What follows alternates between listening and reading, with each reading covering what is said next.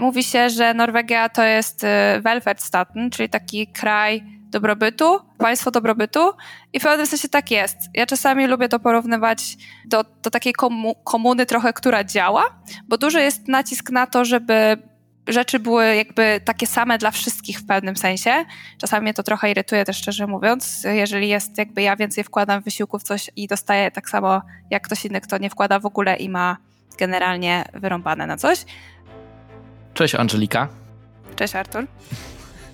Y, na początek chciałem Ci bardzo podziękować za to, że w ogóle zgodziłaś się i znalazłaś czas, żeby ze mną porozmawiać. Tak jak mówiliśmy poza anteną, transkrypcja podcastu trafi do czasopisma dla farmaceutów i zakładam, że ta młodsza część pokolenia farmaceutów, która śledzi internety, która ma Instagrama, na pewno cię kojarzy, bo jeśli ja cię kojarzę, to na pewno cały farmaceutyczny świat również cię kojarzy, ale pamiętaj, że cały odcinek, oprócz tego, tej transkrypcji, która trafi do farmaceutów, cały odcinek e, podcastu trafi na Spotify i iTunes. Więc fajnie by było, gdybyś przedstawiła się również takim przeciętnym, wiesz, zjadaczom ibupromu. E, powiedziała coś o sobie, czym się zajmujesz, e, jakie są twoje pasje, co robisz w życiu. Dzięki wielkie Artur za zaproszenie do podcastu. Również się bardzo cieszę. Tak mi przedstawiłeś, jakbym nie wiadomo kim była. Ja jestem również zwykłym zjadaczem ibupromu, tylko że w Norwegii. jestem farmaceutką, która została wykształcona, wykształciłam się na Uniwersytecie Medycznym w Poznaniu. E, skończyłam studia w 2017 roku. I w polskiej aptece pracowałam jedynie pół roku, więc nie mam tak naprawdę za dużego doświadczenia, z, że tak powiem, z polskiego poletka zawodowego. E, no i wyjechałam do Norwegii pod koniec, tak, tak bardzo pod koniec 2017 roku, że trafiłam tutaj, można powiedzieć, od na początku 2018, więc jestem tutaj około, no jestem tutaj troszeczkę ponad 5 lat. I tak naprawdę od nie pracowałam tutaj w aptece od samego początku, pracowałam od tak naprawdę gdzieś tam po około roku zaczęłam w tej aptece norweskiej pracować. No i tak y, pracuję do dzisiaj. Również zostałam y, kierownikiem apteki po lekko ponad dwóch latach pracy w norweskiej aptece. A na swoim Instagramie opowiadam o życiu w Norwegii oraz pracy farmaceuty za granicą. Mam również bloga. Super, super, bardzo Ci dziękuję. E, czyli chciałem jeszcze nawiązać do e, tej pracy w Polsce, zanim wyjechałeś do Norwegii. E, czy mówiłaś, że pracowałaś pół roku, czyli to był ten staż podyplomowy, półroczny, czy oprócz tego stażu jeszcze pół roku pracowałaś w aptece? Nie, tu już mówię o takiej, takiej zwyczajnej pracy w aptece półrocznej. Wtedy byłam zatrudniona normalnie jako magister farmacji, natomiast poza tym miałam również staż półroczny, zwyczajnie jak wszyscy inni farmaceuci, ale to robiłam wcześniej, więc te pół roku odnosi się do po prostu pracy jako magistra. Czyli przez te pół roku e, ta polska apteka zdążyła ci obrzydzić e, to, czego się uczyłaś przez sześć ubiegłych lat, tak? Można tak powiedzieć? Tak naprawdę. Czy nie było tak źle? Nie było tak źle. Tak naprawdę moment, w którym stwierdziłam, że chyba muszę spróbować pracować gdzieś indziej niż w Polsce, pojawił się na tym stażu czy na tych praktykach, bo praca w aptece, pozdrawiam e, aptekę kosmetyka w Sopocie, była bardzo fajna, tak naprawdę wspominałam ją bardzo, bardzo pozytywnie. To było, oczywiście Sopot jest typowo wakacyjnym miastem. Również przyjeżdżało tam bardzo dużo Skandynawów, Norwegów. Ja się wtedy już języka uczyłam, więc dla mnie to była taka trochę styczność z tym światem, który gdzieś tam na mnie E, czekał zaplanowany. Natomiast e, moment, w którym stwierdziłam, że chcę wyjechać, pojawił się na tym stażu właśnie, bo apteka, do której trafiłam, praktycznie już dzisiaj nie istnieje z tego co wiem. Ona była w Poznaniu. No i tam się działy trochę niestworzone rzeczy i, i do tego stopnia, że ja po prostu wtedy miałam takie, no nie, tak nie może być. Pamiętam, pamiętam e, swoje pierwsze pół roku pracy w polskiej aptece i pamiętam właśnie to takie zderzenie się z rzeczywistością. Pamiętam w pierwszym tygodniu pracy zacząłem się zastanawiać, czy ze mną jest jakiś problem, że mm, źle wyrażam swoje myśli, e, że, że źle buduję tą komunikację, czy raczej jest to wina drugiej strony. E, po prostu po latach doszedłem do tego, że w tym takim środowisku akademickim przybywaliśmy z ludźmi, którzy e, byli bardzo do nas zbliżeni, jeśli chodzi o poziom inteligencji, kompetencji społecznych. To była taka nasza paczka, tak? Środowisko, którymi się poruszaliśmy. I wychodząc, rozpoczynając karierę zawodową, wydawało nam się, że wszyscy myślą w ten sam sposób. Tak? Dokładnie. No, zderzenie z rzeczywistością było bardzo bolesne. Do tematu apteki w Norwegii i, i, i apteki w Polsce jeszcze wrócimy.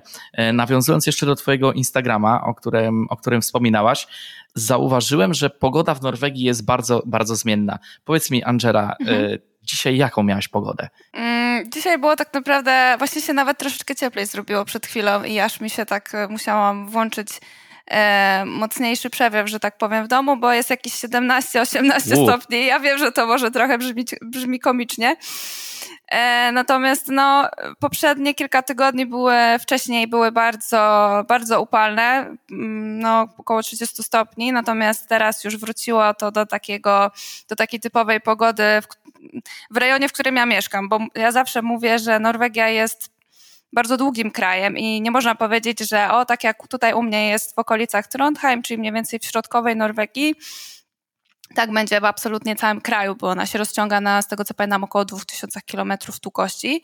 Więc jeżeli ktoś mieszka w okolicach Oslo albo na tak zwanym Sørlandet, czyli na południe, południowej gdzieś tam części, to będzie miał tą pogodę bardzo często upalną, podobną do Polski albo nawet do lata gdzieś tam w środkowej Europie. E, natomiast u mnie jest tak trochę bardziej deszczowo i jednak jest odczuwalnie chłodniej. Mój mąż, który pracuje w Oslo, on tak naprawdę ma często temperaturę, no po prostu jakby się patrzyło na temperaturę zupełnie innego kraju.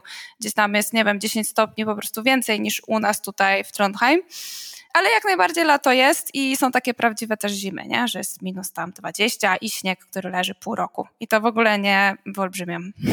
Bo wiesz, y, jakie pojęcie o Norwegii ma e, taki przeciętny Polak, który w Norwegii nie był. Wiesz, ja jestem mocno zakorzeniony w tej społeczności rodzicielskiej. E, mam dwójkę dzieci, e, rozmawiam po męsku o zdrowiu, ale o zdrowiu dzieci i zauważyłem, że w tych wszystkich takich mamowych grupach na Facebooku, mówię o takich polskich grupach wsparcia, cały czas przebija się to takie skandynawskie powiedzenie, że nie ma złej pogody, są tylko złe ubrania. I uwaga, tutaj się zaskoczę, bo będę mówił teraz po norwesku.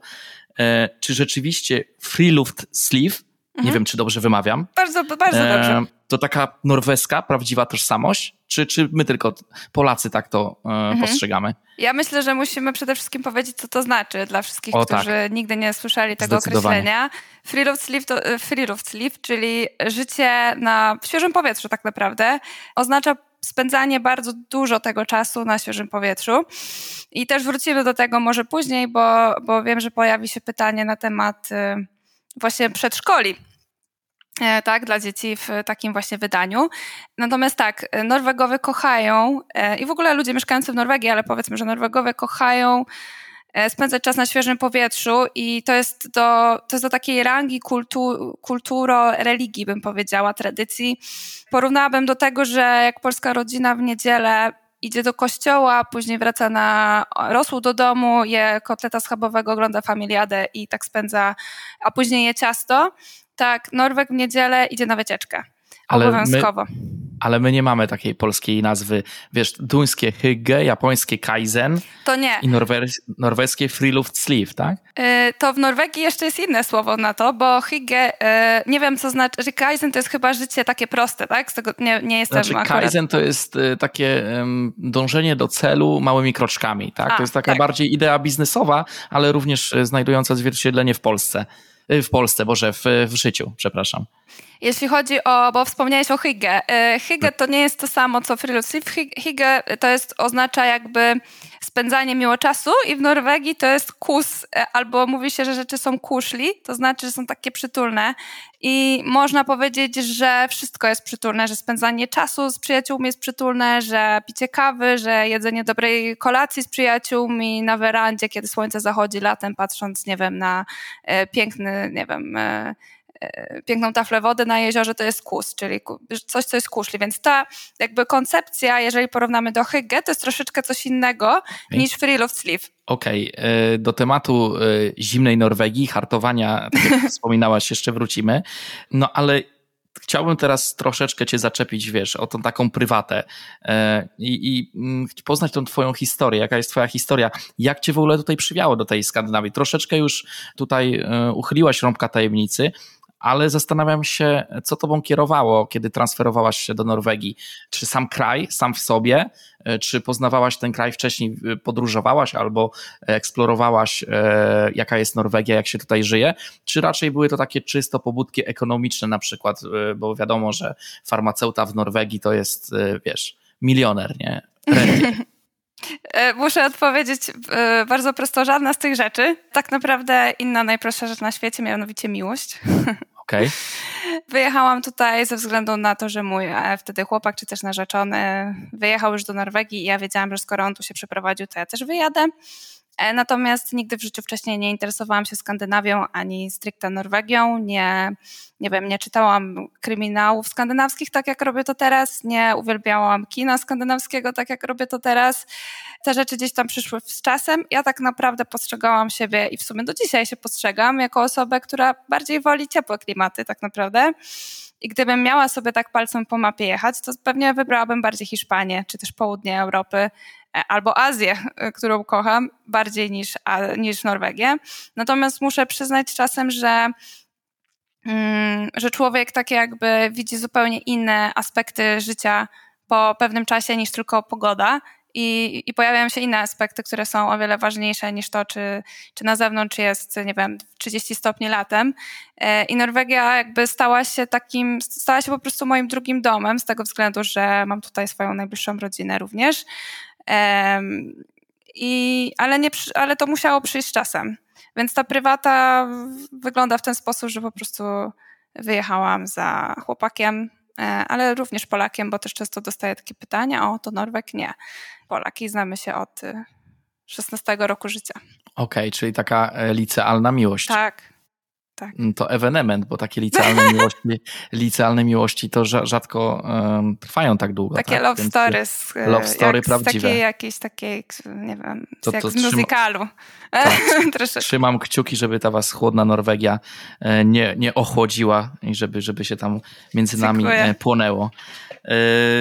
Wiesz co, jeśli ja, farmaceuta, myślę Norwegia, to pierwsze, co przychodzi mi na myśl, oprócz oczywiście e, tego systemu edukacji, hartowania i przedszkoli, ogólnie system opieki zdrowotnej w Norwegii. Mhm. E, I mówiłaś, że e, pół roku gdzieś tam pracowałaś w aptece w Polsce.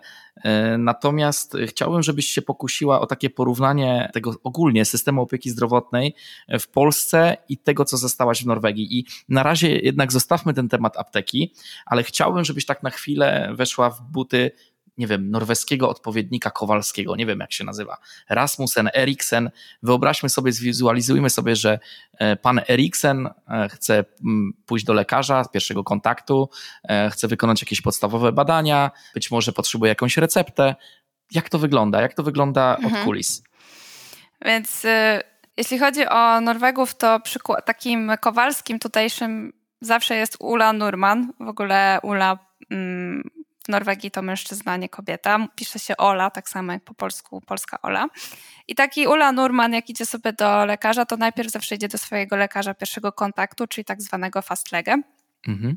No i taki lekarz y, zajmuje się tak naprawdę troszeczkę większym y, spektrum rzeczy niż polski lekarz tak naprawdę. Ja muszę, jako przykład podam swoją sytuację, w której myślałam, że muszę mieć skierowanie do ginekologa, e, jeżeli chcę po prostu zrobić sobie badanie cytologiczne i mój po prostu fastegę totalnie mnie nie rozumiał, bo mój, ale po co chcesz iść do ginekologa? No ja, no żeby wykonać to badanie. No i się okazało, że on był taki zdziwiony i nie mogliśmy się dogadać, dlatego że to on wykonuje to badanie. Lekarz rodzinny wykonuje badanie cytologiczne, więc jak najbardziej je wykonał. Więc w Norwegii mam wrażenie, że lekarze rodzinni mają troszeczkę większe spektrum takich niektórych usług podstawowych, e, no poszerzone niż w porównaniu do polskiego lekarza rodzinnego. No i generalnie taki lekarz rodzinny często z doświadczenia takiego tego aptecznego, czyli od tej strony no, recept tak, i pacjentów, mhm bardzo często dostaję w ogóle za, jakieś zalecenie, czy też recepty na produkty, które my normalnie byśmy w aptece polecili tak bez, bez pójścia do lekarza. To często jest po prostu zwyczajnie ten paracetamol i ten ibuprofen. E, dzisiaj miałam receptę na żel Voltaren, który tak samo jest bez recepty w Polsce jak i w Norwegii. I, i, i taki po prostu pan poszedł sobie tak do taki Ula Nurman poszedł do swojego lekarza rodzinnego i dostał to, co prawdopodobnie polecilibyśmy mu w aptece. Więc to podejście do leczenia często jest takie, wydaje mi się, uproszczone. Zachowa zachowawcze. Takie zachowawcze też, takie... Mm, zacznijmy od takich najłatwiejszych rzeczy, jakby może ci to zadziała, jakby po co, to, po co sytuację komplikować.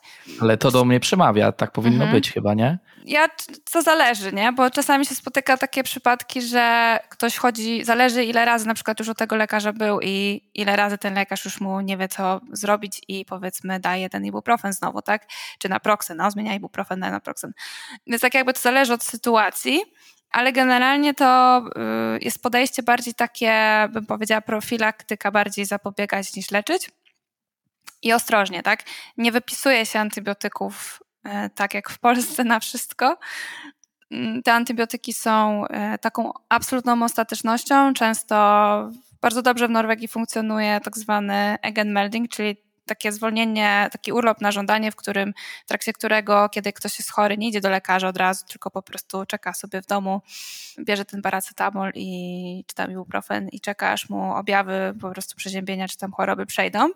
Czasami się tak żartuje gdzieś tam, widzę gdzieś tam w internecie czasami, że idzie się do lekarza i on zaleca spacery po lesie i odpoczywanie to jest w połowie żart, ale w połowie prawda. Często faktycznie y, bardziej się stawia na ten zdrowy styl życia, taki jest większy nacisk i jakby ta farmakoterapia jest taką ostatecznością, takim czymś na końcu jakby mm, całej tej drogi, powiedzmy, leczenia nie jest pierwszym, o, to musisz mieć od razu to. Nie, nie no to wiesz co, to mm, po tym, co mówisz, no to muszę ci powiedzieć, że e, to norweskie podejście bardzo ze mną rezonuje, e, bo ja też wyznaję tą taką mm, w Polsce to się nazywa postawę wyczekującą, tak? Czyli e, pozwa, e, pozwalamy organizmowi przechorować, pozwalamy się pozbierać do kupy e, własnymi siłami, a jeśli organizm nie daje rady, no to możemy, możemy pójść dalej. Natomiast wyobrażasz sobie, jakby Piotr Nowak poszedł do lekarza rodzinnego w Polsce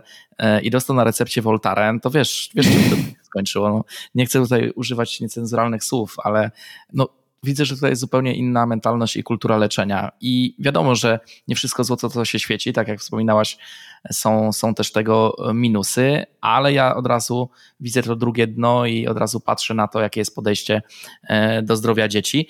Chciałbym jeszcze zapytać o jedną rzecz, bo też e, czytając czy przygotowując się do e, do tej rozmowy z Tobą, robiąc research na temat Norwegii, spotkałem się z takim podejść, znaczy z tak, taką informacją, że w Norwegii bardzo mocno stawia się na profilaktykę.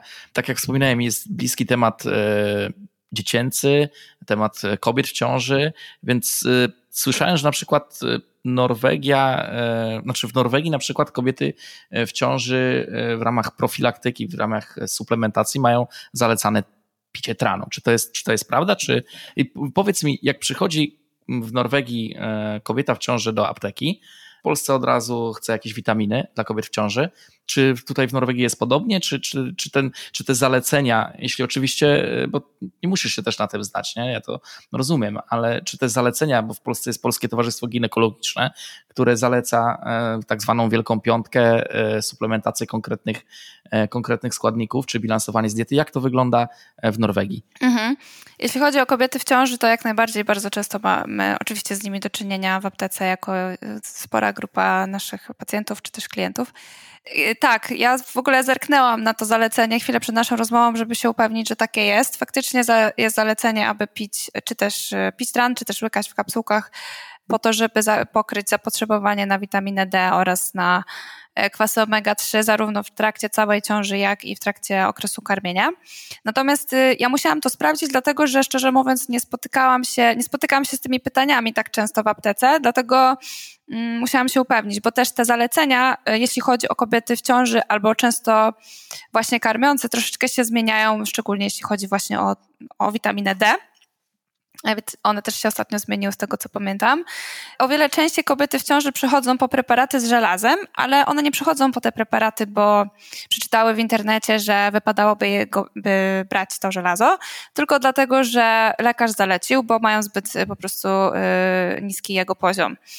To, co jest w ogóle bardzo ciekawe, czy ciekawe, mnie to osobiście trochę frustruje, ale bardzo często te osoby przychodzą do apteki, ba, bardzo często, zawsze. Jeszcze chyba ani razu się nie spotkałam z sytuacją, w której ktoś, kto dostał zalecenie łykania żelaza, czy też powiedzmy witaminy D, bo to się też często zdarza, wie dokładnie, którą dawkę ma kupić. Tych dawek wiem, oczywiście mamy kilka, tak? Nie jest tak, że mamy jedną. Mm, I kobiety w ciąży po prostu przychodzą i, i mówią, no lekarz powiedział mi, że mam kupić żelazo w aptece, które nie wiem.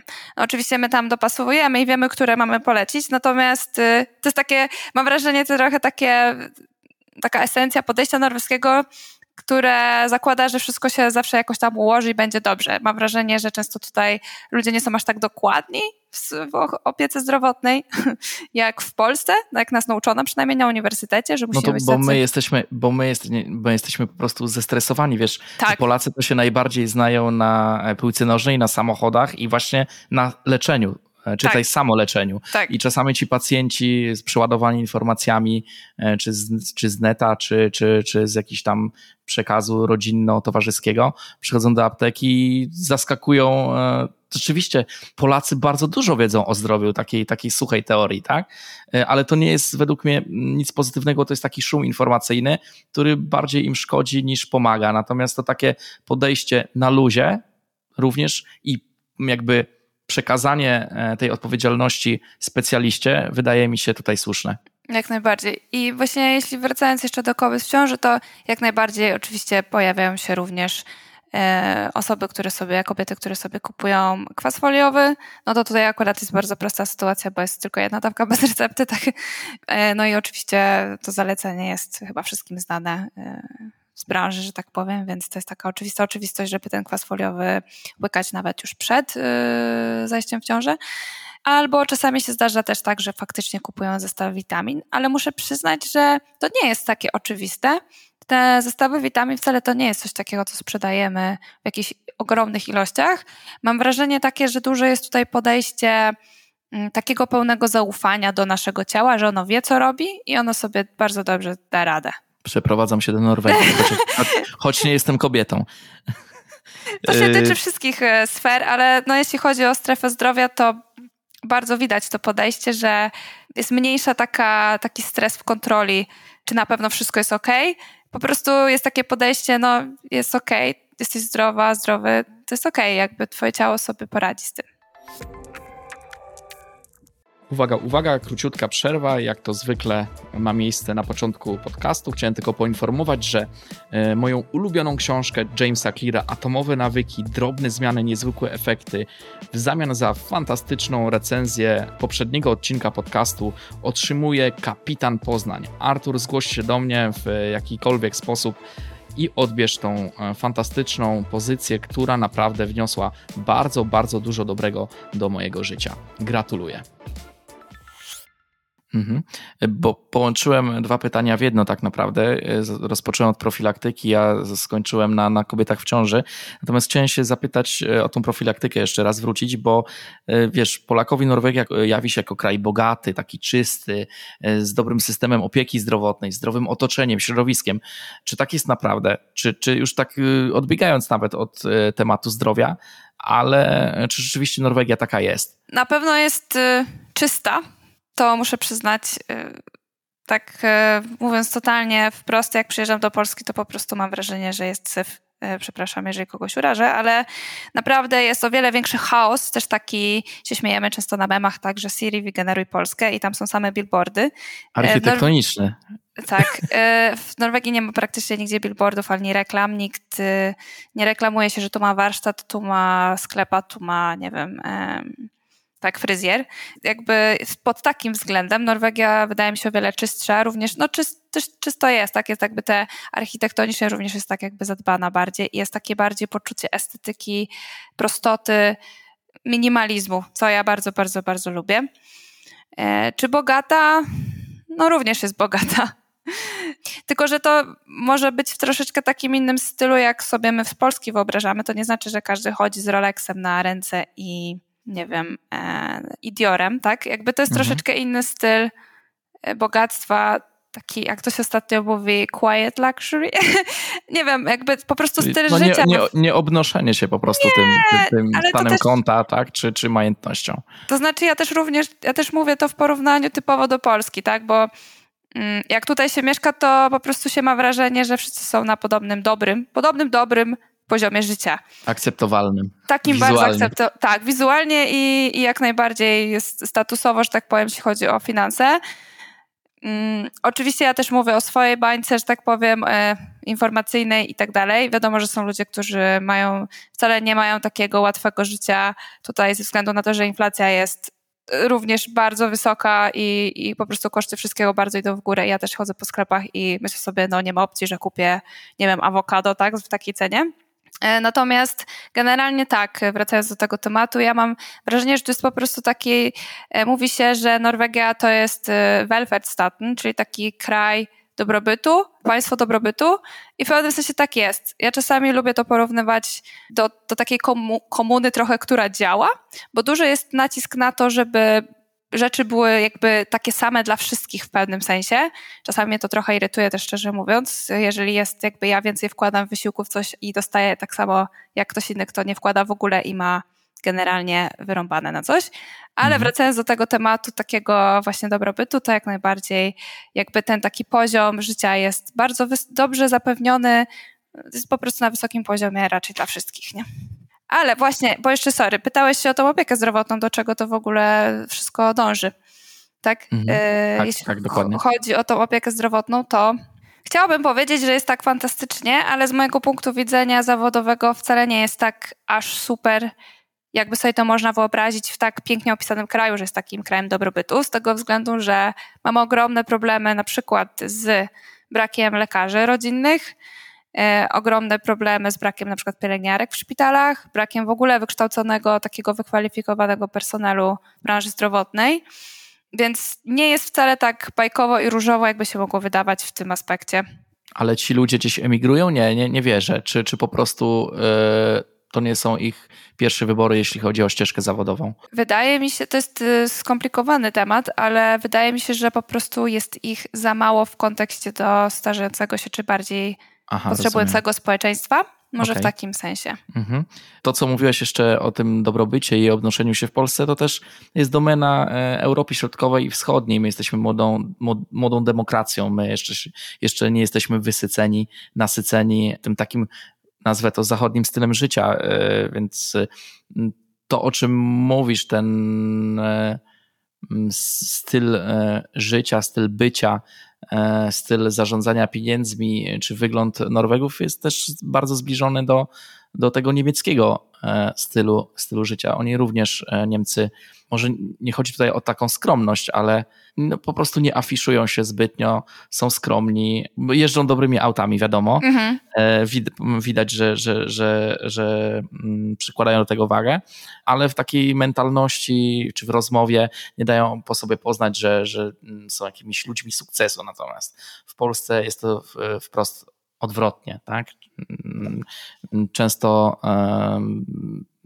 nie umiem teraz powiedzieć ładnie, bo mi się ciśnie jakieś tam brzydkie słowo na, e, na usta, ale czasami e, jakby żyjemy ponad to, znaczy pokazujemy, że żyjemy, nie wiem jak to powiedzieć.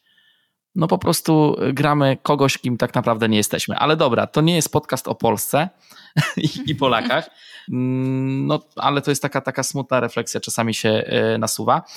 Zmienię temat teraz. Wiem, że jeszcze nie jesteś mamą, ale być może temat taki związany z wychowaniem dzieci e, czy norweskimi przedszkolami jest ci, jest ci trochę znany. Może gdzieś tam od znajomych albo z, z własnej obserwacji.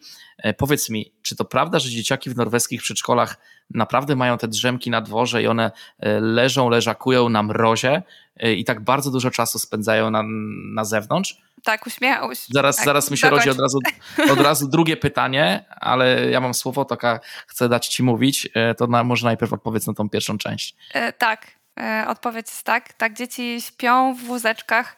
To znaczy, bo bardzo często akurat pracując w poprzedniej, pierwszej mojej aptece tutaj w Norwegii, przechodziłam obok przedszkola codziennie, idąc do pracy. I tak, dzieci faktycznie są w wózeczkach, bo musimy powiedzieć też, że Tutaj mówi się przedszkole, ale mówimy to już o dzieciach, które mają na przykład roczek. Więc mhm. w Polsce mówilibyśmy pewnie o żłobku, tutaj już Dokładnie. dzieci idą do przedszkola, nie ma takiego rozdziału. To jest naturalne, że mm, rodzice po swoim tym macierzyńskim i tacierzyńskim jak to się mówi, zwolnieniu? Nie. Urlopie. E, urlopie, o tak, urlopie macierzyńskim czy tacierzyńskim, bo tutaj również jest bardzo duży nacisk, żeby obie osoby z pary e, się tym dzieckiem zajmowały i miały ten urlop, to później dziecko trafia zazwyczaj właśnie do tego przedszkola, właśnie już nawet od pierwszego roku życia zwyż.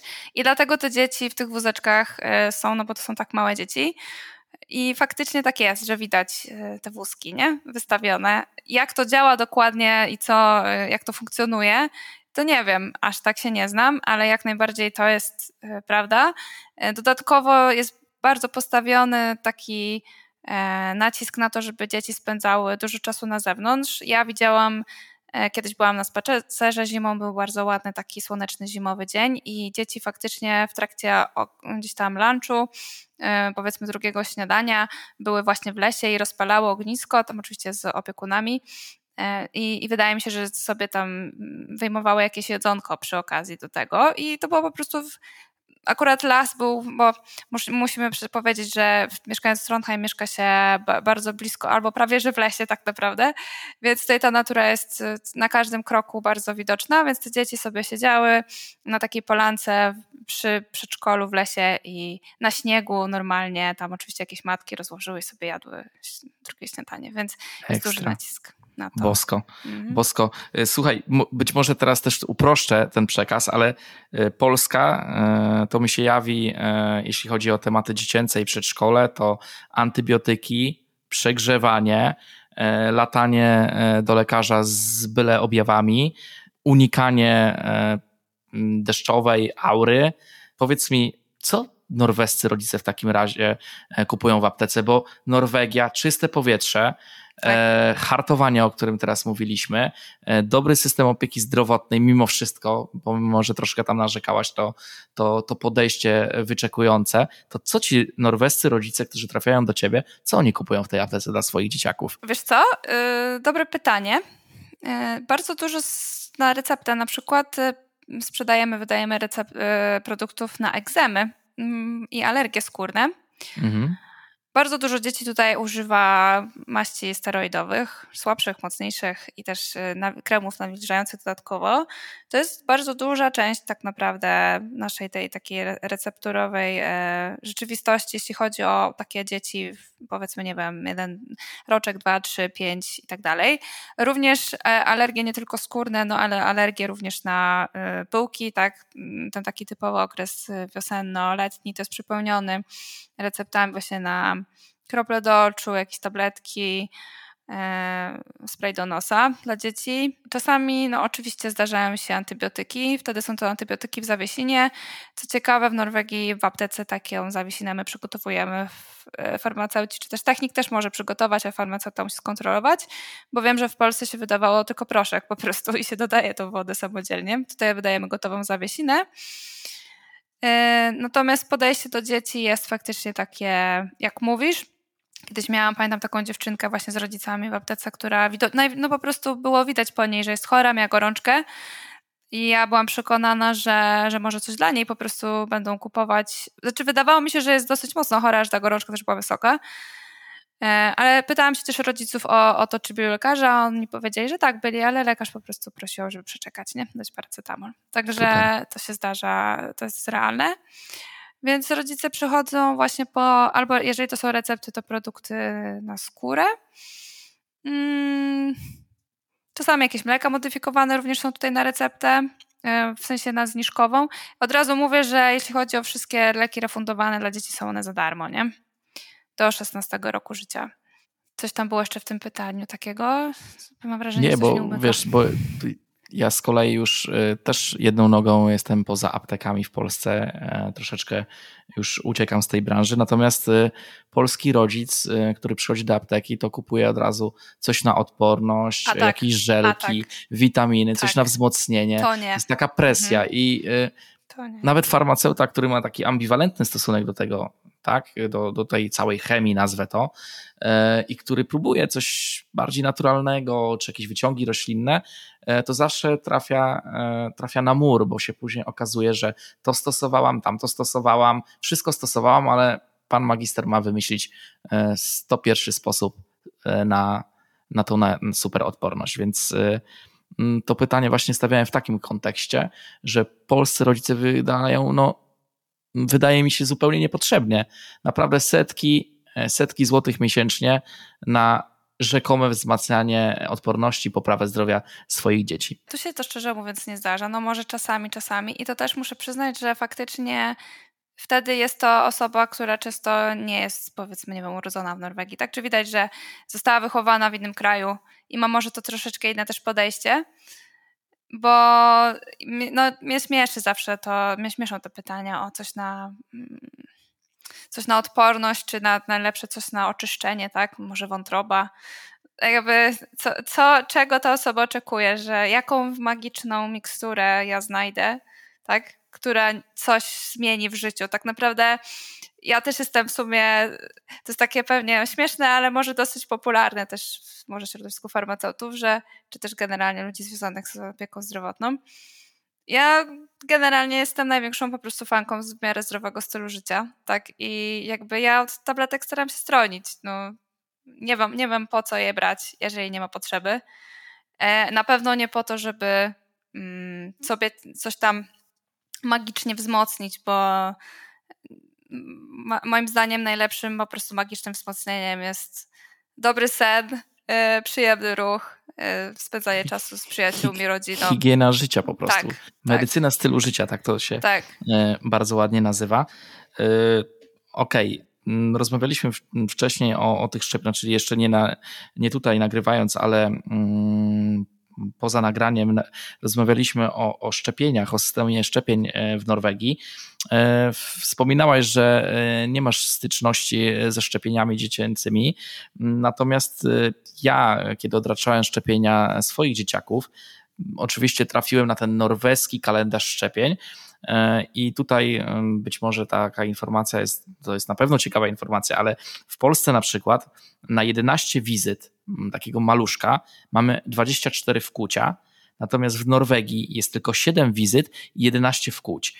Może jest to jakieś takie mocno, mocne uproszczenie, ale ta statystyka e, na pewno daje dużo, e, dużo do myślenia i zostawię ją bez komentarza. Natomiast wiem, że ty zajmujesz się szczepieniami w aptece, tak? W Norwegii farmaceuci szczepią, tak? Mhm. Szczepisz osoby dorosłe. Powiedz, mm, nie wiem, czy wiesz, jak sytuacja z szczepieniami w Polsce wygląda, że jest obowiązkowe, są obowiązkowe szczepienia, które jeśli mówimy o dzieciakach, E, w Norwegii, z tego co mi się wydaje, e, jest dobrowolność szczepień. Czyli e, to nie jest tak, że dzieciaki muszą być zaszczepione na określone choroby, tylko to rodzic razem z lekarzem decydują o, o tym, czy szczepimy, czy nie szczepimy. Natomiast jak to wygląda w przypadku dorosłych? Mhm. Jeśli chodzi o dorosłych, to my mamy styczność w aptece z tymi szczepieniami całkowicie oczywiście dobrowolnymi i są to szczepienia na grypę coroczne, które, są, które się zaczynają w okolicy końcówki września, początku października zaczyna się sezon grypowy, który trwa gdzieś tam mniej więcej powiedzmy do okolic kwietnia, tak, następnego roku. No i wtedy pojawia się wielki boom na to, żeby e, szczepić ludzi przeciwko grypie. My w ogóle w, Norwes w Norwegii możemy szczepić e, tak naprawdę wszystkimi szczepionkami, które są E, szczepionkami tak zwanymi nieżyjącymi, tak? Czyli gdzieś tam ten wirus y, na przykład jest poćwiartowany, on nie, nie jest aktywny kompletnie. Atenuowany, tak? tak? Atenuowany, właśnie. Dokładnie. Mhm. Coś pamiętam. E, coś tam, tak. Ja chciałam, miałam to słowo z tyłu głowy, ale pewnie ja oczywiście znając swoją dokładność wolałabym sprawdzić zamiast powiedzieć, e, zanim powiedzieć. Natomiast tak, mówimy o po prostu, e, mówimy o szczepionkach z patogenami, które są totalnie nieaktywne, e, czyli są poćwiartowane, poszatkowane na części. E, I takimi wszystkimi mamy prawo szczepić. Dostaliśmy uprawnienia do tego. No, oczywiście musieliśmy przejść szkolenie i to nie jest w ogóle tak, że każdy to robi. Mm, I muszę również powiedzieć, że nie robią to, nie wykonują szczepień jedynie farmaceuci, ale również technicy mm, farmacji. E, więc wszyscy, którzy mają po prostu to szkolenie wykonane, jak najbardziej mogą to robić, ale to nie jest nic przymusowego. Więc jeżeli ktoś w aptece szczepi, to dlatego, że chciał, a nie jest to absolutnie w żaden sposób wymagane. I wygląda to w ten sposób, że jak się właśnie zaczyna, mówię głównie ten okres grypy, dlatego że to przede wszystkim te szczepionki wykonujemy. To po prostu można sobie zamówić taką godzinę albo przez internet, przyjść sobie na, na wizytę do apteki, albo jak najbardziej, co się najczęściej zdarza, zrobić tak zwany drop-in, tak? Czyli ktoś przychodzi, mówi, dzień dobry, ja poproszę szczepionkę. I również farmaceuci otrzymali prawo do wypisywania recept, bo wszystkie te, wszystkie te szczepionki są na receptę Torwagi. E, I my również wypisujemy, najpierw w ogóle wypisujemy receptę, e, po wykonaniu tam powiedzmy takiego wywiadu wstępnego. Kwalifikacji do szczepienia. Tak, dokładnie. E, to jest bardzo prosta procedura, w której się pytam, czy ktoś ma jakąś tam wysoką gorączkę, czy używa jakichś leków, tak? I no, naprawdę to, to nie jest, że tak powiem, rocket science jak może niektórzy w Polsce myślą. E, I potem taka osoba po prostu dostaje tą szczepionkę i musi poczekać 20 e, minut? Minut? Mhm. 15? 20? Czy nie, czy nie zejdzie? Czy nie zejdzie? Czy nie zejdzie, no bo wiadomo, że jest y, małe, bo małe, ale ryzyko reakcji anafilaktycznej. My oczywiście również mamy pen z adrenaliną gotowy w razie tego przypadku. Jesteśmy przeszkoleni, żeby go dać, jeżeli się coś takiego stanie. Odpukać się mi nigdy nie stało, e, no ale taka osoba musi posiedzieć w aptece i jak już sobie posiedzi i wszystko jest w domu, okay, to sobie po prostu idzie do domu. E, I takie szczepienia się całkowicie samodzielnie w 100% opłaca, zarówno za lek, jak i za usługę. Możemy również wykonywać wszystkie inne szczepienia, jeżeli tylko dana osoba, powiedzmy, czuje się na siłach, bo muszę przyznać, muszę zwrócić uwagę na to, że to nie jest tylko tak, że ja daję szczepionkę i, i tyle. Jakby ja muszę również mieć wiedzę na temat tego preparatu i umieć odpowiedzieć na pytania, jeżeli się pojawią. Więc y, jeżeli na przykład mam szczepić przeciwko jakiemuś na przykład y, jakiejś innej chorobie, tak, to muszę y, na przykład, nie wiem, zapaleniu płuc, czy jakimś pneumokokom, czy czymś, czy czymś w tym stylu, to muszę mieć wiedzę na temat tej szczepionki, jak często ją się podaje, co jaki okres czasu, jakie osoby są specjalnie narażone, i tak dalej, i tak dalej. Więc dlatego nie wszyscy, mm, którzy mają uprawnienia do szczepień, wykonują wszystkie szczepionki, jakie istnieją, bo po prostu się nie doszkolili w ramach tej danej szczepionki często. Okej, okay. i tym sposobem płynnie przeszliśmy do tematu norweskiej apteki. I zanim w ogóle zanudzimy na śmierć e, słuchaczy, którzy nie są farmaceutami, to jeszcze chciałem e, takie pomostowe pytanie między, e, wiesz, apteką a norweskim stylem życia. Powiedz, bo w Norwegii, w norweskiej aptece świadczy się usługę opieki farmaceutycznej, prawda? Możemy tak to nazwać. To się tak nie nazywa, ale z punktu okay, polskiego okay. widzenia tak to Dobra. wygląda. Mhm. E, I teraz e, chciałbym, żebyś e, maksymalnie prosto, ale najlepiej na przykładzie, jak to wygląda, opowiedziała polskim słuchaczom, na czym polega ta idea opieki farmaceutycznej, e, bo ja spotykam się, e, wiesz, z taką opadniętą koparą, kiedy, bo ja prowadzę gabinet konsultacyjny, e, to też nie można nazwać opieką farmaceutyczną. Ja stronię od tego tematu, a wręcz uciekam, bo boję się, wiesz, jakiejś całej masy papierologii, pilotażów i, i wymagań, jakie wiążą się z prowadzeniem opieki farmaceutycznej, ale kiedy rozmawiam z farmaceutami, z, z pacjentami na temat opieki farmaceutycznej, to oni w pierwszym, w pierwszym kontakcie, hello, ale o czym ty mówisz, jaka opieka farmaceutyczna? Ty będziesz mi tutaj e, wspomagał moje leczenie, Powiedz, jak to wygląda u ciebie? Jak rozumiem, wiadomo, norweskie społeczeństwo jest do tego przyzwyczajone, tak? Ty nie musisz pozyskiwać w żaden sposób chyba tych pacjentów, bo ci pacjenci chyba do ciebie przychodzą po prostu. E, mhm. Tak? Tak to wygląda? Mm, właśnie nie do końca, bo tak, y, musimy powiedzieć sobie, że to nie jest takie, to nie jest tak by. Ja lubię, zawsze, zawsze muszę podkreślać, że to nie jest, y, to się nie nazywa opieka farmaceutyczna, to jest po prostu zestaw różnych usług, e, które, które my świadczymy w aptekach, ale to nie jest też tak, ja mam wrażenie, mm, że to nie jest wcale jakoś fantastycznie rozpropagowane. To wcale nie jest tak, że ludzie sami dzwonią, czy przychodzą i mówią, czy możesz mi zrobić to i to, tak? E, my często, my sami oferujemy te usługi, jeżeli jest to aktualne akurat w tej przypadku osoby. E, I zazwyczaj te osoby mówią, o, okej, okay, fajnie, dobra, niech O będzie. jakich usługach mówimy? O tak, no to mówimy? przede wszystkim mówimy o y, czymś, co się chyba w Polsce nazywa nowy lek. Nie wiem, czy to weszło, czy nie. To jest po prostu usługa, którą ostatnio wykonywaliśmy najczęściej u mnie, która polega na tym, że jeżeli ktoś rozpoczyna nowy lek na nadciśnienie e, albo właśnie związany z mm, chorobami sercowo-naczyniowymi, e, no to wtedy ma prawo do takiej rozmowy z farmaceutą, który również musi być przeszkolony po około 1 do 2 tygodni po rozpoczęciu leku oraz po 3 do 5 tygodniach po rozpoczęciu nowego leku. Ta rozmowa skupia się na praktycznym użyciu, a nie na tym, co lekarz, czyli diagnozie, bo bardzo wielu pacjentów reaguje, ale ja przecież idę do lekarza za miesiąc, to ja nie potrzebuję. Czasami tak jest, że faktycznie nie potrzebują, ale okazuje się, że ta, ta rozmowa w ogóle, ona bardzo zwiększa compliance, czyli dla wszystkich, którzy nie są farmaceutami, um, używa, używanie leku zgodnie po prostu z zaleceniem.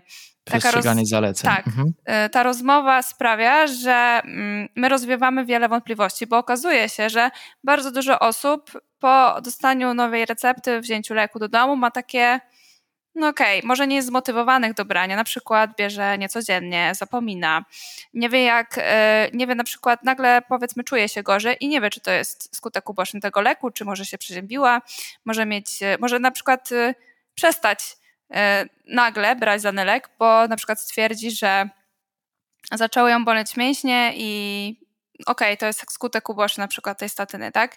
Znaczy to akurat jest taki przykład, o którym my wiemy farmaceuci, że to się czasami dzieje, ale wiele, szczególnie starszych osób, y, też przez lekarza nie jest za bardzo doinformowanych w ogóle, dlaczego dany lek ma brać i jak on działa. Y, kiedy się pytamy, bo na tej rozmowie jest taka, jest oczywiście mm, cała procedura. To nie jest tak, że to jest taka rozmowa, w której o, jest, to nie jest to samo przy, jak przy odbieraniu recepty. To jest jakby procedura, w której musimy zadać odpowiednie pytania.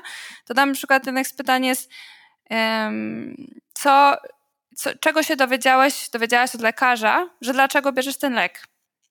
Tak? I bardzo Jak, często, jaka jest najczęstsza odpowiedź? No, że mam na przykład nadciśnienie, tak? Okay. I muszę brać. I jakby często ta odpowiedź jest taka że czuć, że ta osoba nie do końca rozumie, co ten lek robi, tak? Mhm. I, I co może powodować? Wiele jest takich leków, które powodują, że się inaczej czujemy, tak? Wiele jest takich leków, które nie, nie powodują żadnych zmian w samopoczuciu i one nie mają powodować zmian w samopoczuciu, tak? Jak na przykład jakieś statyny. Um, ale dane, te dane osoby może na przykład biorą lek i myślą sobie, kurczę, ale ja nic nie czuję. Um, może powinnam coś czuć, może, nie, może ten lek nie działa, może przestanę go brać. No tak? właśnie, tak? Mm. Mhm. No właśnie e, do tego zmierzałem, że e, to brzmi świetnie w ogóle to, o czym mówisz, o tej usłudze nowy lek, e, bo to jest świetny sposób na łagodzenie tego dysonansu takiego, który pojawia się często u pacjentów, którzy dostają taki nowy lek, nie wie, są troszeczkę tacy zlęknieni. Nie wiem, tak. co to za lek, zapłaciłem dużo kasy, nie wiem, czy to działa, co on mi tutaj wypisał. Natomiast to takie wprowadzenie, te kilka słów, czy poświęconych kilka minut przez farmaceutę na pewno świetnie wpływa, myślę też, już nawet nie mówię tutaj o jakimś efekcie placebo, tak, ale e, na to, na takim pozytywnym nastawieniu do leczenia, tak. no nie?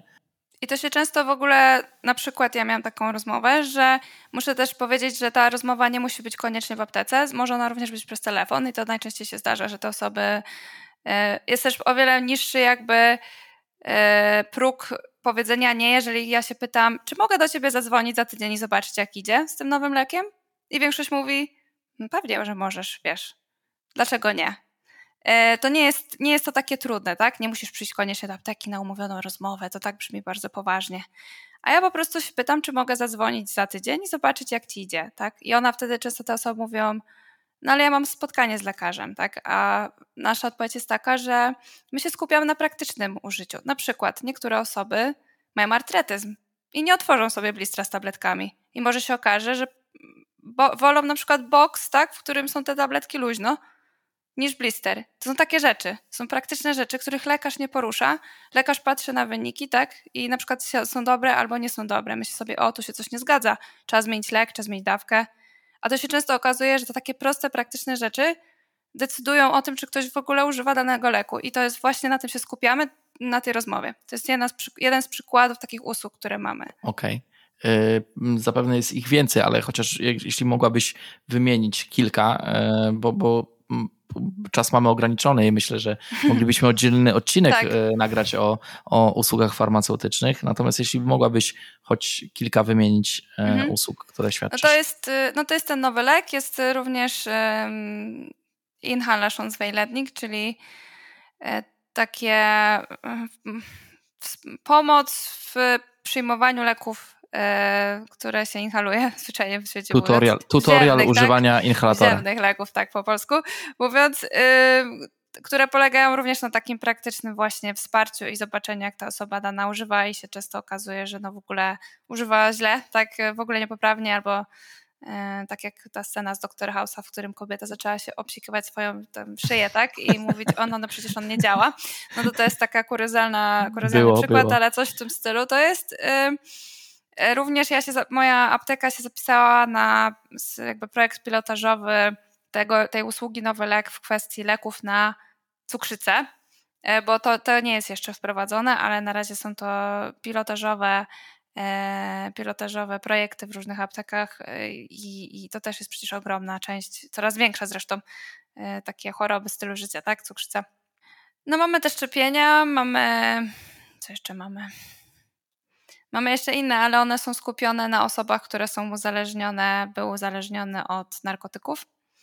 To już okay. tutaj we współpracy. Nie wiem, czy Jakiś to metadon, to... tak? Terapia tak, metadonowa, tak? Tak, tak, tak, tak. Mhm. tak. To już nie wiem, czy do końca nie można tak podciągnąć pod takie usługi dla wszystkich, powiedzmy, tak? Dla ludu, ale tutaj współpracujemy z lekarzami, którzy sobie się zajmują uzależnieniami i wtedy te, mamy bardzo dużo takich osób jest, e, które po prostu w tym programie uczestniczą, przychodzą do apteki i zgodnie z zaleceniem przyjmują na przykład metadon, buprenorfinę.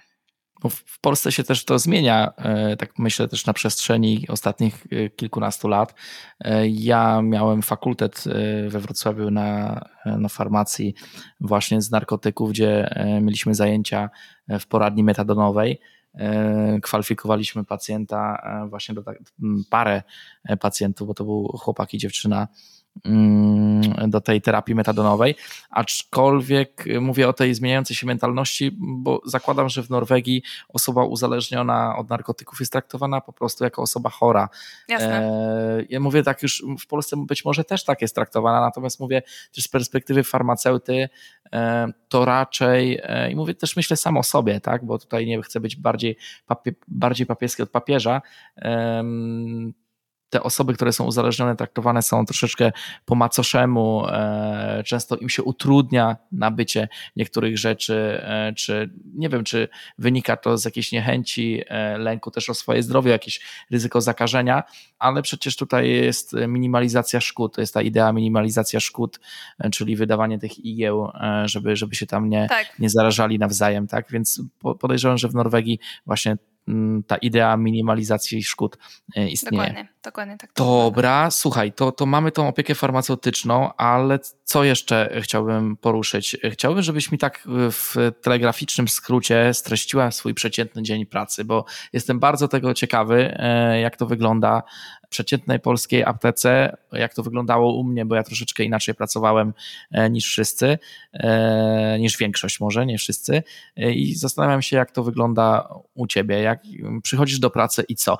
I drugie pytanie, bo w Polsce wiadomo, apteka jest takim przede wszystkim miejscem, gdzie E, punktem sprzedaży, więc e, apteka musi na siebie zarabiać, więc w Polsce też króluje e, takie podejście optymalizacji kosztów pracy i optymalizacji czasu pracy, czyli mamy cięte etaty, farmaceuta ma bardzo dużo na głowie,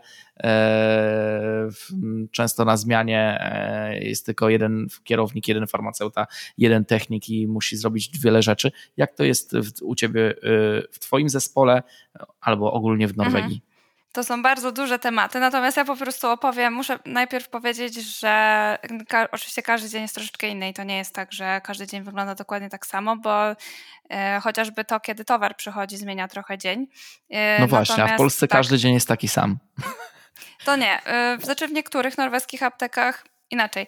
Wiadomo, że mamy, każdy dzień ma jakieś tam swoje rutyny i te dni, jakby tak e, powiedzieć, co robimy każdego dnia, to byłyby one takie same, ale my mamy bardzo dużo innych rzeczy, którymi my się zajmujemy, więc pod tym względem e, na pewno dni nie są nudne, o tak bym to powiedziała. Więc e, to zależy, oczywiście to też zależy od apteki, czym ona się zajmuje, natomiast apteka, którą ja prowadzę, posiada to też jest taka wyjątkowa rzecz, my posiadamy mm, umowy z domami opieki i z instytucjami różnymi, na przykład hospicjami, to jest to umowa, która została, została zawarta centralnie, więc to nie jest tak, że ja gdzieś tam poszłam i z kimś się umówiłam, e, tylko centralnie moja sieć zawarła umowę i ona polega na tym, że my dostarczamy leki E, w skrócie mówiąc, po prostu tym domom opieki, e, albo na receptę, albo instytucjom, czy też hospicjom po prostu na, ko, e, no po prostu na ich zapotrzebowanie, to się chyba tak po polsku nazywało. Więc i my tych zamówień codziennie mamy dosyć sporo i my bardzo dużo pracy poświęcamy na to, żeby współpracować z tymi, bo to są mm, pracownicy, którzy są albo pielęgniarkami, pielęgniarzami, czy też osoby wykształcone, powiedzmy, jak takie, nie wiem, jak się nazywa to po polsku E, takie osoby, które się po prostu zajmują e, dysponowaniem tych leków dla e, osób. W Polsce się... nie ma takiej osoby, ale kiedyś chyba to była taka osoba fasowaczka. Tak? rozfasowywała leki. Aha. To okay. jest po prostu, mówię po prostu o pracownikach, tak, tych e, hospicjów, instytucji, to niekoniecznie są lekarze, też pielęgniarki, ale osoby, które mają troszeczkę jakieś tam tło medyczne, tak, że mają powiedzmy jakieś e, też wykształcenie trochę w tym tle albo szkołę. Więc wracając do tematu, no to generalnie my otwieramy aptekę, moja jest otwarta od 9 do 18, a w sobotę od 9 do 16 e, i my mamy taki układ, że każda osoba, która, czy jeżeli ja na przykład tak jak dzisiaj. E, przyszłam do pracy o 8.15. E, my zawsze zaczynamy o 8.15, bo z tego względu, że mamy tak dużo tych zamówień dla tych domów opieki i tak dalej, że zaczynamy o wiele wcześniej niż o 9. Tak? E, normalnie zazwyczaj się przychodzi 15 minut przed i się otwiera aptekę przez 15 minut, a my otwieramy tą aptekę 15 minut i później już się zajmujemy zamówieniami. Więc ja dzisiaj przyszłam o 8.15, no to otworzyłam aptekę, tak, otworzyłam tam wszystkie sejfy, włożyłam kasy, wydrukowałam zamówienia, nie wiem, otworzyłam lodówki, e, sprawdziłam, nie wiem, e, sprawdziłam, jakie mamy wyniki finansowe, tak, bo to też się sprawdza u nas w sieci tam poprzednich dni, tak, i tak dalej. No i wydrukowałam te zamówienia, no i pracowałam tak naprawdę z tymi zamówieniami. Później o dziewiątej przyszedł jeden farmaceuta i jeden technik, nie, nie technik, bo w Norwegii też może pracować y, nie technik, znaczy osoba, która nie jest y, wykształcona medycznie, ale może pracować jako taki pracownik apteki. E, Super, więc przyszedł, mam, tak, więc przyszła... Personel pomocniczy, tak? Taka, ale to mhm. normalnie robi wszystko jak techniki farmaceuta, to znaczy tak samo y, obsługuje klientów, tak, y, tak, więc jakby ta osoba, nie, nie, widać różnicy, tak, jak przyjdziesz do apteki mojej na przykład, to byś nie wiedział, kto jest farmaceutą, a kto jest tym pracownikiem, a kto jest technikiem, bo oni, my wszyscy robimy raczej wszystkie te same rzeczy, poza tym, że farmaceuci w Norwegii muszą każdą receptę zatwierdzić wydaną przez technika czy też tego pracownika aptecznego, więc to jest ta różnica oczywiście. Ale tak poza tym wyglądamy wszyscy tak samo, w koszulkach chodzimy, pomarańczowych, akurat teraz bez lato.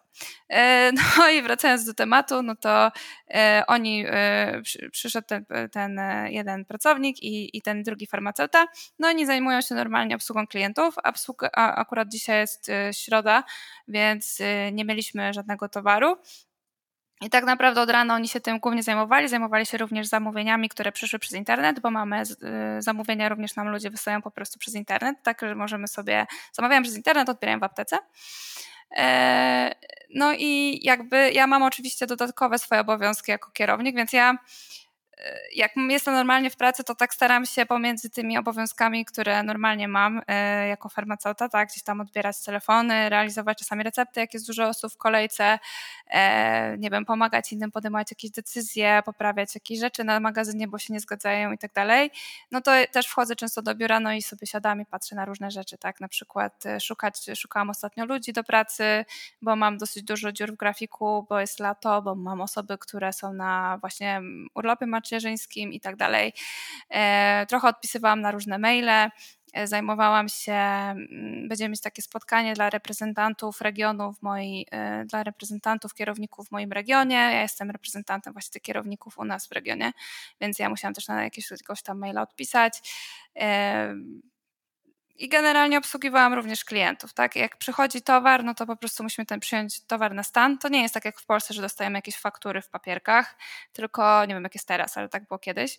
Nadal, nadal tak jest. Nadal tak jest, okej. Okay. No to na szczęście w Norwegii się klika przyjmij towar jest przyjęty. E, więc y, no to wtedy musimy przyjąć towar, oczywiście go musimy porozkładać. E, w trakcie rozkładania kontrolujemy również daty ważności, tak?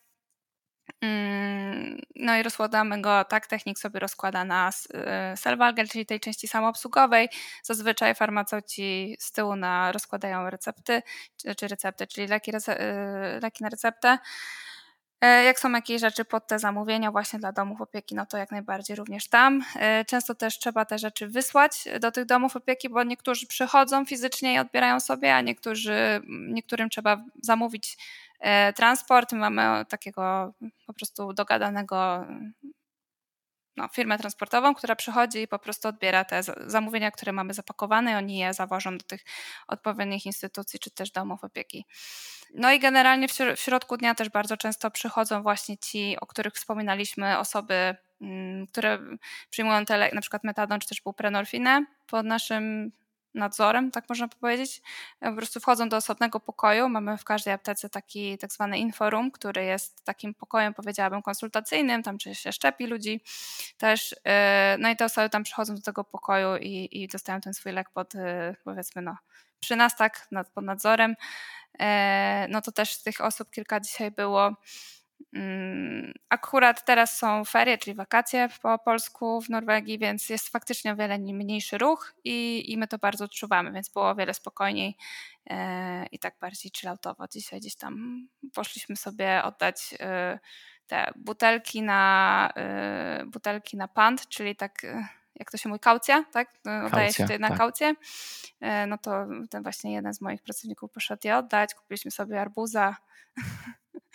Super, tak no brzmi, brzmi, brzmi sielankowo, e, ale to też e, nawiążę do tego, bo zahaczyłaś o temat uprawnień w aptece i Wspominałaś, że farmaceuta, technik i pracownik apteczny w zasadzie robią bardzo zbliżone, jeśli oczywiście mówię o jakby zakresie pracy z pacjentem e, robią bardzo zbliżone, wykonują bardzo zbliżone zadania i w Polsce, ja już 12 lat prac, e, pracowałem w polskich aptekach, zauważyłem taką, tak, tak, taką prawidłowość, że kiedyś, kiedy zaczynałem pracę, też wszyscy w zasadzie robili e, to samo, tak? Technik i farmaceuta robił w zasadzie to samo. Często pomoc apteczna, czyli można powiedzieć trochę taki odpowiednik e, tego pracownika aptecznego, o którym ty wspominałaś, często z racji wieloletniego doświadczenia na to nawet wykonywał leki recepturowe e, w Polsce i tak. miał super wiedzę, która być może nie wynikała bezpośrednio z, z wykształcenia, ale z wieloletniego doświadczenia, tak?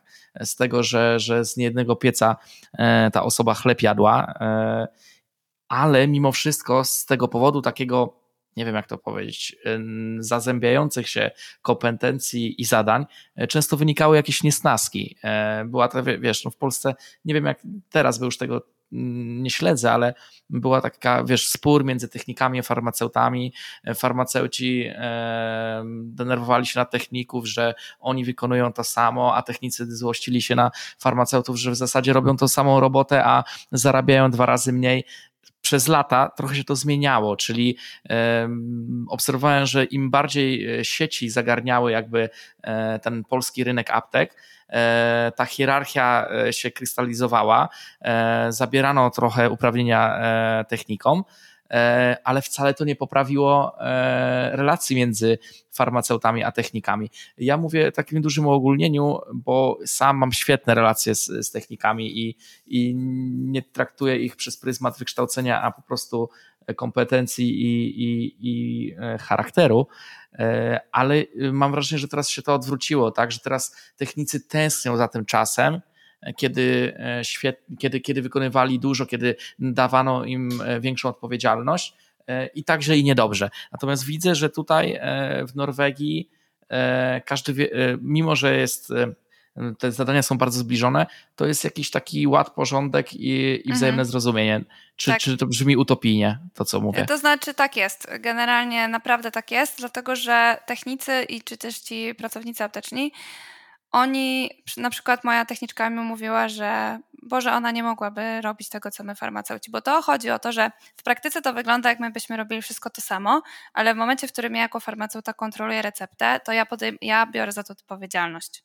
Mhm. za to, że to się zgadza, tak? Więc jakby żaden z techników nie weźmie odpowiedzialności za receptę. Oni po prostu ją rejestrują, oni świetnie potrafią, to tak jak mówisz, oni e, mają tak fantastyczne doświadczenie, że po prostu no, oni tak naprawdę teoretycznie mogliby kontrolować sami siebie, tak? Wpisywać to hasło i, i zatwierdzać, ale nie mogą, bo formalnie nie są wykształceni do tego i oni też sami z siebie mówią czasami właśnie mi, że oni nie chcieliby, że oni nie chcą brać tej odpowiedzialności, bo my jako farmaceuci mamy o wiele więcej do jakby musimy pilnować o wiele większej ilości rzeczy i ja się podpisując pod receptą, ja biorę za nią odpowiedzialność. Tak samo my na przykład przyjmujemy recepty, często telefoniczne w Norwegii się dzwoni z receptą czasami, że lekarz dzwoni i mówi, cześć, mam receptę i mówisz tam na przykład recepta, amoksicylina 500, a ty jako farmaceuta zapisujesz? I później ja jako farmaceuta mogę, jeżeli na przykład nie mam tego na stanie, bo czasami się tak zdarza, to mogę sobie z tą receptą zadzwonić do innej apteki, powiedzieć, słuchajcie, ja mam receptę, yy, nie mam tego na stanie, wysyłam tam do was pacjenta, tak, masz tutaj recepta, amoksicylina, jakby mówię dalej tą receptę, tak, jakby oni zapisują to i, i wydają. Więc jakby my mamy o wiele większy zakres obowiązków i odpowiedzialności, my non stop musimy kontrolować te recepty, często my tylko rozmawiamy z niektórymi pacjentami, którzy chcą rozmawiać z farmaceutą. Musimy podejmować wiele decyzji małych codziennie, ale jest ich dziesiątki. Rozmawiać właśnie z niektórymi osobami. Jest wiele usług, które robią tylko farmaceuci. E, natomiast tak jak się wejdzie do apteki, to nie widać za bardzo tej, tego, tego podziału. Mm, natomiast każda z osób tutaj ma swój, swoje zakres odpowiedzialności. E, więc każdy ma swoje, że tak powiem, poletko, którym się zajmuje. Mm, na przykład technicy, na przykład jedna moja techniczka jest odpowiedzialna za kampanię, tak? Bo co miesiąc mamy zmianę e, kampanii marketingowej, że inne są rzeczy mhm. na promocji, trzeba po prostu wygląd apteki praktycznie zmienić, bo e, i, i ceny poustalać i tak dalej, bo po prostu jest nowe rzeczy, które są aktualnie na mm, przecenie, tak? E, mam druga techniczka zajmuje się jedynie produktami na właśnie tej części samoobsługowej. Tak? Jej odpowiedzialnością jest zarządzanie jakby magazynem tam, sprawdzanie, że wszystko się zgadza. Ona ma fantastyczną wiedzę na ten temat i ona praktycznie, jeżeli na przykład jest tak, że ktoś przychodzi i mówi, ja bym chciała krem do twarzy dla kobiety 40 plus powiedzmy, to jeżeli jakby ta techniczka jest wolna i ja jestem wolna, to ja poproszę ją, żeby się tym zajęła, bo ona ma na temat większą wiedzę, bo ona się tym bardziej specjalizuje, bo ona była na kursach. Ja też jakiś byłam, ja też bym pomogła, ale ja mam takie jakby inne odpowiedzialności, a ona ma swoje odpowiedzialności i ona z przyjemnością to zadanie weźmie, bo ja mam w tym czasie inne rzeczy do zrobienia tak samo ona mnie prosi o jakieś inne rzeczy, tak? Że na przykład tu jest jakaś problematyczna recepta, ja nie wiem, co mam z tym zrobić, weź to ogarnij, nie? I wtedy ja przychodzę i ja to robię. Więc jakby ta komunikacja jest jak najbardziej taka totalnie otwarta i każdy ma swoje zakresy odpowiedzialności i jakby z przyjemnością bierze te swoje zadania na siebie. To nie jest tak, że ktoś jest gorszy czy lepszy. I też te osoby często, które nie są wykształcone jako farmaceuci, oni nie chcą brać tej odpowiedzialności. Oni sami mówią, że o Jezu, tyle jest do, tutaj do pamiętania, do robienia. Dobrze, że ja tego nie muszę robić. Autopromocja.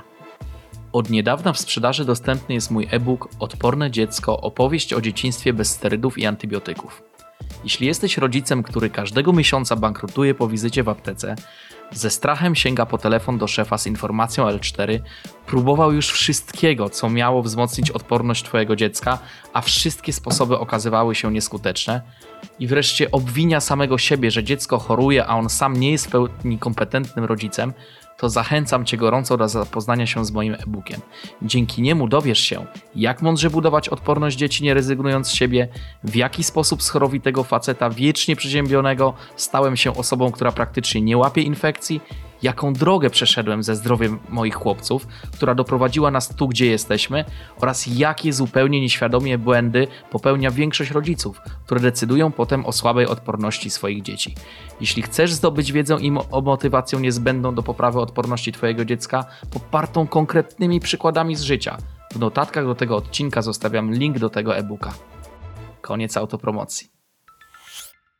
Czyli e, atmosfera e, w norweskiej aptece jest po prostu zdrowa, e, ale tak. zapytam też o atmosferę, tą, tą więź między, między pacjentem. Już chciałem trochę przyspieszyć, bo chcę dbać o twoją higienę snu. E, to już 23 Umawiając nam dobija. się na podcast o 21.30. Tak jest, tak jest. E, słuchaj, e, czy, czy mit zimnego Skandynawa e, to jest rzeczywistość?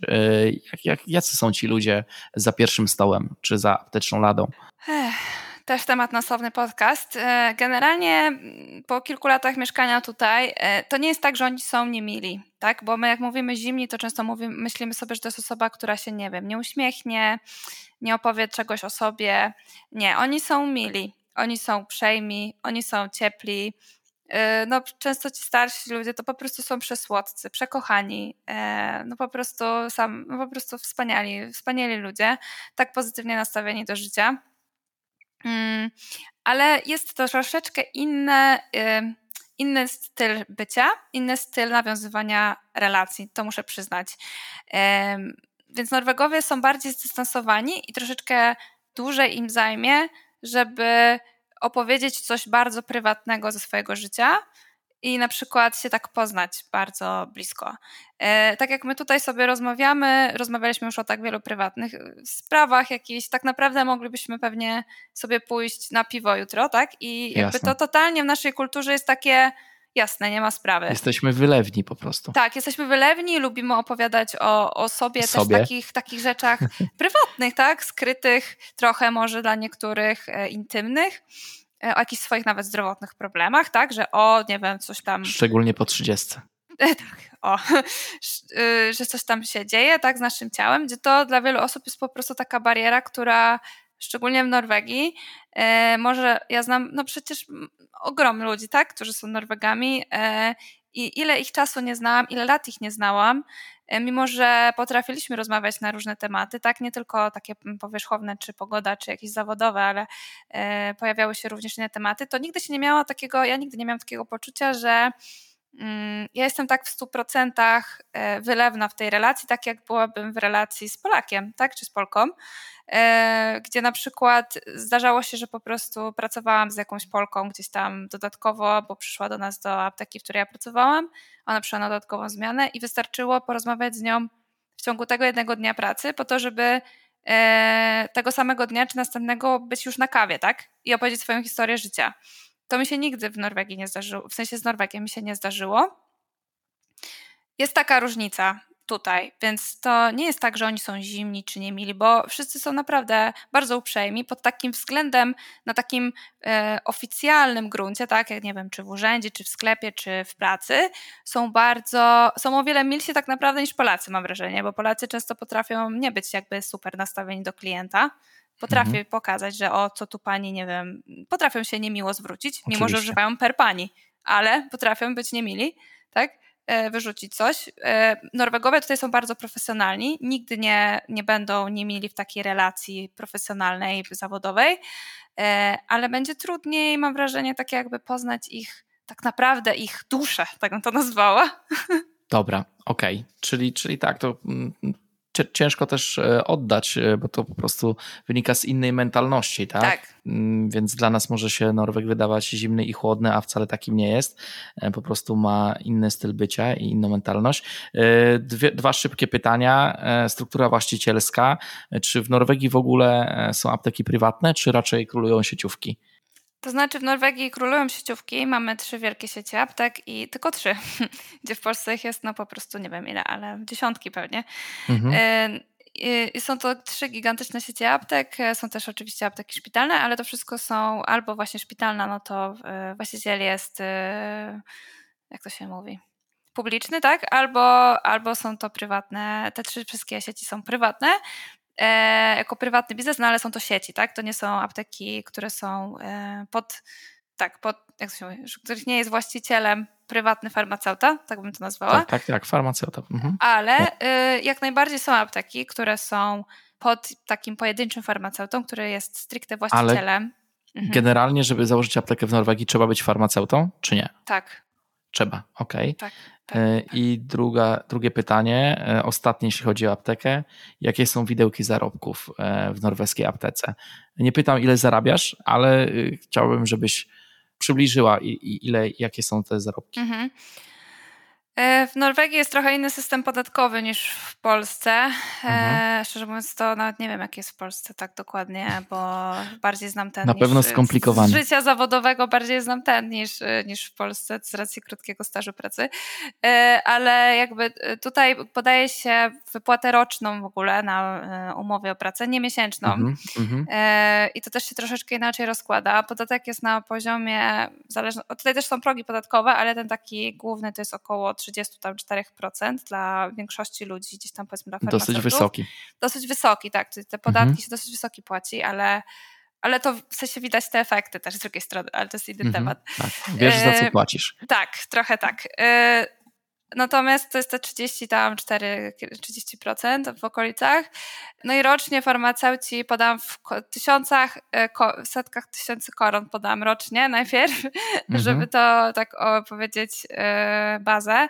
To jest powiedzmy, nie wiem, 500 tam 50 czy no powiedzmy 500 tysięcy, tak? E, tysięcy koron rocznie. No jak zabierzemy Czyli? z tego podatek. Czyli? 30%. Okay. Miesięcznie wychodzi około nie wiem, 30 tysięcy koron yy, netto mówię, tak? Mhm. To jest... Czyli jak... to ile jest y, polskich złotych? No teraz korona jest bardzo słaba, więc to będzie bardzo beznadziejne mhm. porównanie, ale tak jak była w dobrym swoim stanie, to jest to około 15 tysięcy złotych, no na pół powiedzmy, tak? No to, to jest taka... Dobrze, dobrze że przed podcastem się już spakowałem. Bo, bo to, taka, ten... to jest taka wyjściowa jest takie dzień dobry, nie? Chciałem od razu zadać to pytanie na początku, ale, ale wyszło, że na końcu, ale dobrze, że jestem spakowany, jutro, jutro bukuję lot. E, e, Słuchaj, to Słuchaj. nie jest tak, jak myślisz, ale, ale, ale tak jakby da się tutaj po prostu no, godnie żyć i muszę przyznać, to też tak jak mówię, jest trochę inny system, więc tutaj się ta wypłata, to nie jest tak, że też są niektóre miesiące, kiedy się dostaje troszeczkę wyższą tą wypłatę, też dodatkowo to, co jest fajne, to to, że co roku ta wypłata zawsze jest troszeczkę wyższa, bo jest e, taka powiedzmy regulacja ze względu na inflację. No i ta wypłata, czy chcesz, czy nie chcesz, rośnie ci o 3-4% rocznie. Okej. Okay. I dwa ostatnie pytania już naprawdę, dwa, które nie były mhm. w naszym scenariuszu. Pierwsze pytanie, ostatnia książka, którą przeczytałaś? Ostatnia książka, którą przeczytałam, zaskoczyłeś mnie, ale właśnie niedawno jakąś... Yy Albo czytasz. Eee, jesteś czytam, też czytam. Właśnie teraz czytam. Eee, o, właśnie jest dosyć ciekawa odnośnie naszego trybu dobowego. Zaraz mhm. znajdę ci tytuł. Jest tak, e, śpi, jedz i ruszaj się zgodnie ze swoim rytmem okołodobowym. Ogólnie mnie ciekawią bardzo A to nie książki. jest Potęga Kiedy? A jaki to jest autor? Masz, nie, masz tam autora? tytuł jest, czy autor jest Sachin, Sat, A to Sateho, nie, nie, nie, Banda. Nie wiem, jakiś okay. indyjski może. Więc Dobra. to jest to, co teraz czytam odnośnie tego, bo ja o jestem chronotypach. Raczej, tak, ochron, ja jestem raczej właśnie pod tym względem, ja nie wiem, czy w to wierzyć do końca, ale jestem bardziej osobą aktywną właśnie wieczorem, ciężko mi się wstaje i tak dalej, chociaż nie jest tak źle ostatnio. E, ale bardzo interesują mnie takie tematy, bardzo interesuje mnie na przykład sen, e, również odżywianie, generalnie aktywność, więc tak Super. sobie zawsze takie, często sobie takie książki czytam, nie? Dobra, e, na pewno w notatkach do podcastu napiszemy tytuł autora. I drugie pytanie, jaką rzecz do 100 zł, nie wiem, do mhm. 100 koron, nie wiem jak, jak, jak to wygląda w Norwegii, jaką rzecz do 100 zł ostatnio kupiłaś, która była taka, takim, nie wiem, game changerem, jeśli chodzi o zdrowie albo po prostu życie? Same ciężkie pytania na sam koniec. Słuchaj, w razie dobrze, czego puszczę, puszczę, puszczę dżingla i wytnę, także nie martw się. Nie, nie ma sprawy. Ostatnio kupiłam sobie fajną koszulkę. I to jest game changer. I to ona jest tak fajna, że chodzę w niej cały czas. Nie to wiem, jest ta, którą masz dzisiaj tak, sobie? Tak. Spoko, spoko. Y, zobacz, zobaczcie na Instagramie na, na relację u Angeliki. To jest ta koszulka. Będę musiał się Polecam. przyjrzeć. Okej. Okay.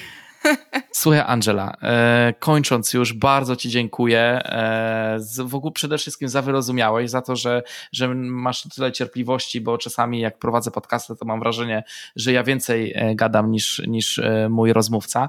Dziękuję, że poszłaś ze sobą na kompromis i, i od tej 23 nagrywasz, nagrałaś ze mną tą rozmowę. Bardzo Ci dziękuję za, za poświęcony czas i cóż, mogę powiedzieć do zobaczenia gdzieś kiedyś. Jasne. Ja również bardzo dziękuję, było bardzo sympatycznie. Naprawdę fajne tematy poruszyliśmy. Musiałam się też troszeczkę zastanowić w niektórych momentach. Też sam, tak autorefleksja to też jest ważne. E, I mam nadzieję, że gdzieś tam się spotkamy jeszcze w social mediach i w świecie. A to koniecznie, na koniecznie. Myślę, myślę, że jeszcze nie raz zawitasz do podcastu e, po męsku o zdrowiu, e, więc wiesz, szykuj wolne sloty i, i będziemy się umawiać. E, Dzięki jeszcze raz. Do usłyszenia. Również. Do usłyszenia.